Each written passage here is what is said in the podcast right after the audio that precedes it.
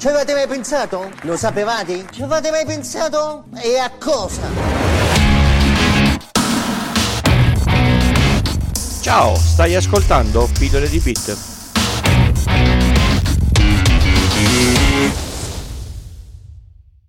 Ciao a tutti e bentornati all'ascolto di Pillole di Bit. Questa è la puntata 105 e io sono come sempre Francesco.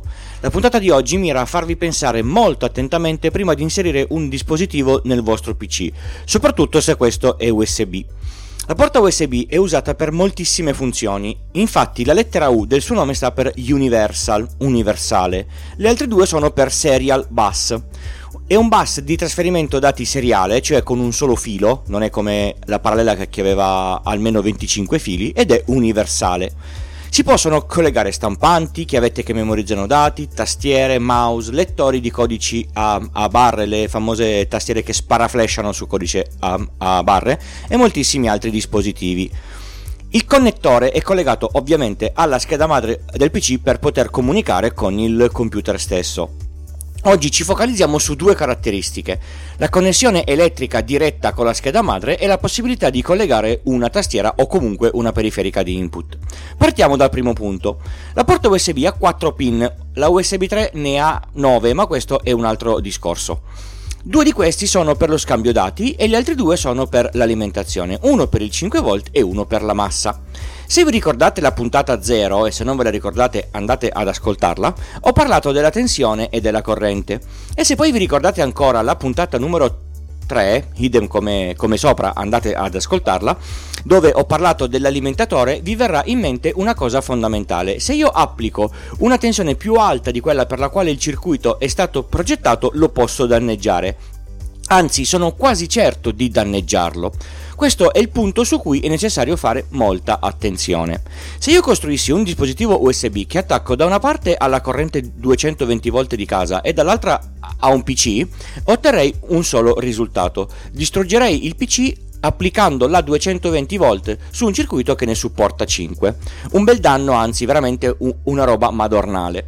Se qualcuno volesse fare danni ai PC aziendali, per esempio, dovrebbe passeggiare per gli uffici con un, con un cavo, dove da un lato c'è una presa elettrica e dall'altro una presa USB.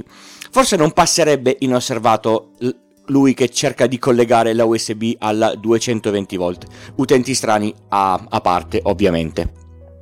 C'è qualcuno che ha pensato all'evoluzione di questo tipo di attacco, in modo da non essere beccato. Esistono delle chiavette USB uguali in tutto e per tutto a normalissime chiavette USB sulle quali ci potete mettere le foto, la, la, la tesi o qualunque altro tipo di, di dato, ma dentro sono parecchio diverse. C'è un circuito elettrico che a partire dai 5 volt di alimentazione carica un condensatore, poi con un altro circuito alza la tensione da 5 a 100, 150 o anche più volt e la applica ai pin di alimentazione della porta USB. Il risultato a questo punto è facile da intuire, PC fritto, praticamente da gettare via. Vista la tensione in gioco, c'è persino il rischio che possa prendere fuoco. A seconda di quanti danni riesce a fare questa scarica elettrica, potreste anche aver perso tutti i dati se brucia anche il disco o il suo controller interno. Paura, eh? Il secondo attacco è più sottile, ma secondo me davvero geniale, io in effetti non ci avevo mai pensato. Come dicevamo, le porte USB possono essere usate anche per collegare tastiere e mouse. Da qui a pensare male ci va davvero poco. Esistono delle chiavette USB che all'interno hanno il controller di una tastiera. Faccio un, un, un, esempio per tornare indietro, la classica pistola che spara flash sul codice a barre non fa altro che simulare una tastiera che scrive i tasti che legge sul codice a, a barre. Torniamo alla nostra chiavetta. Una volta inserita, il computer la riconoscerà come tale e inizierà ad aspettarsi da lei dei tasti premuti. All'interno, oltre al controller della tastiera, c'è un sistema che inizia a trasmettere sequenze di, di, tasti. Non lo fermerà mai nessuno perché lui è oggettivamente una tastiera. Vi ricordo anche che se voi collegate due tastiere allo stesso PC funzionano entrambe, quindi non c'è bisogno di staccare la propria tastiera prima di attaccarne un'altra. Adesso immaginiamo di inserirla in un PC Windows ed iniziare a trasmettere questa sequenza. Il tasto Win più R per eh, aprire la finestra esegui comandi. scrivere le tre lettere CMD Como Milano Domodossola e poi invio. A questo punto si apre il prompt dei comandi. Dare questo bel comando rd spazio slash s spazio slash q spazio percentuale user profile tutto maiuscolo percentuale invio. Questo comando cancella tutte le cartelle, le sottocartelle e i file all'interno del profilo dell'utente che sta lavorando, senza chiedere nessuna conferma. Un bel danno, veramente un bel danno. Però io potrei anche aprire il prompt dei comandi e scaricare un malware e eseguirlo senza nessun problema. Pensate che alla richiesta di privilegi amministrativi sarebbe molto semplice simulare il tasto invio sul tasto sì. Insomma, è come fornire accesso a un malintenzionato alla propria tastiera. Prego, siediti e fai con calma. Anche questo fa paura, effettivamente. Beh dai, se mi accorgo che qualcosa non va posso sempre estrarre la chiavetta.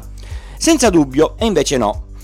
Hanno pensato anche a questa cosa. Esistono delle chiavette USB malevole, ed è un termine gentile per definirle, con un sistema meccanico che una volta inserite si alzano due piccoli ganci e la chiavetta non si può estrarre più. Praticamente l'avete inserita e non si toglie più. Un bel dramma. Adesso lei può fare tutto quello che, che vuole.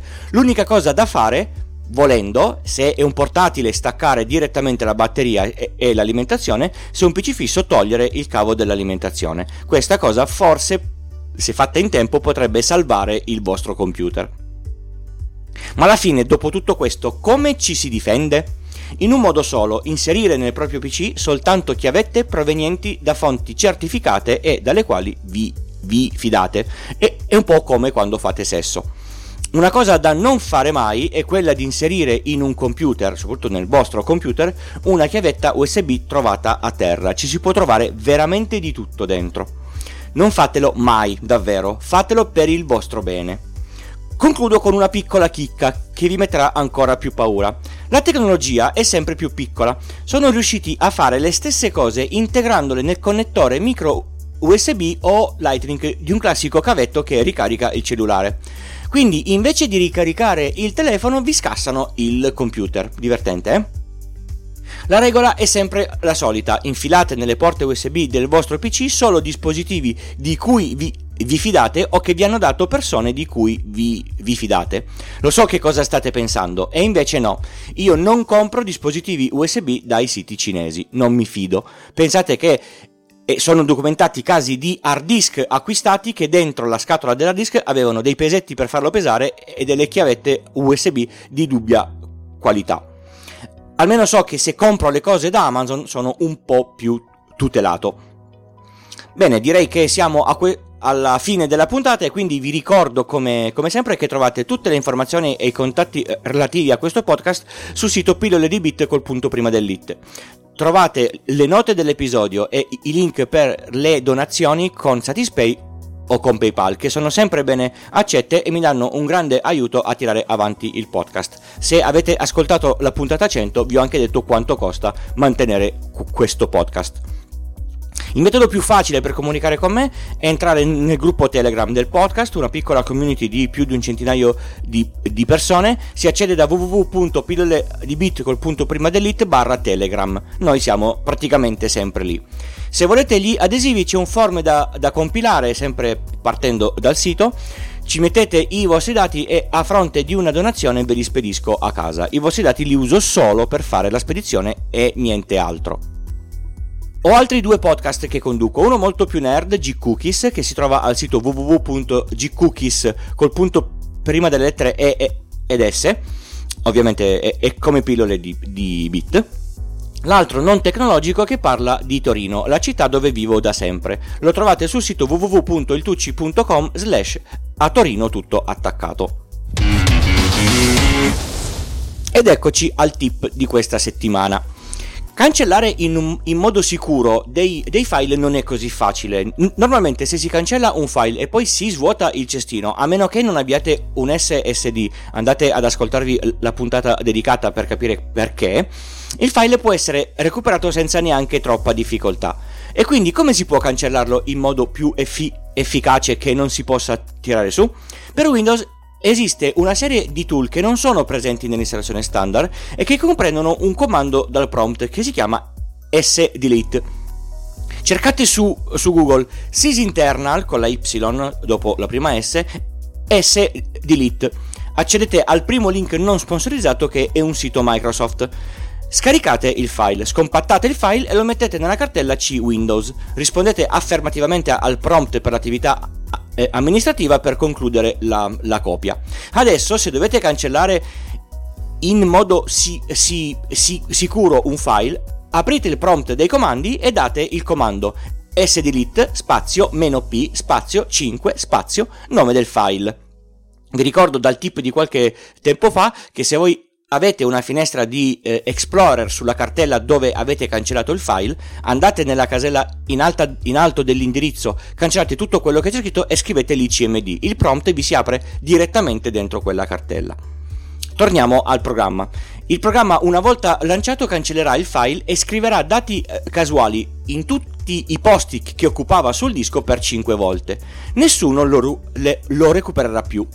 Se dovete vendere il PC a qualcuno dopo aver reinstallato Windows, scari- scaricate il file o ve lo tenete su una, su, una, su una, chiavetta, anzi più comodo lo mettete sulla chiavetta, accedete a Windows e date il comando sdelete spazio meno p spazio 5 spazio meno c spazio c 2 punti. Il programma in molte molte ore sovrascriverà l'intero spazio vuoto del disco con dati casuali per 5 volte. L'acquirente del PC non potrà in alcun modo recuperare i, i dati che c'erano sul disco. Bene, direi che è proprio tutto, non mi resta che salutarvi e darvi appuntamento alla prossima puntata.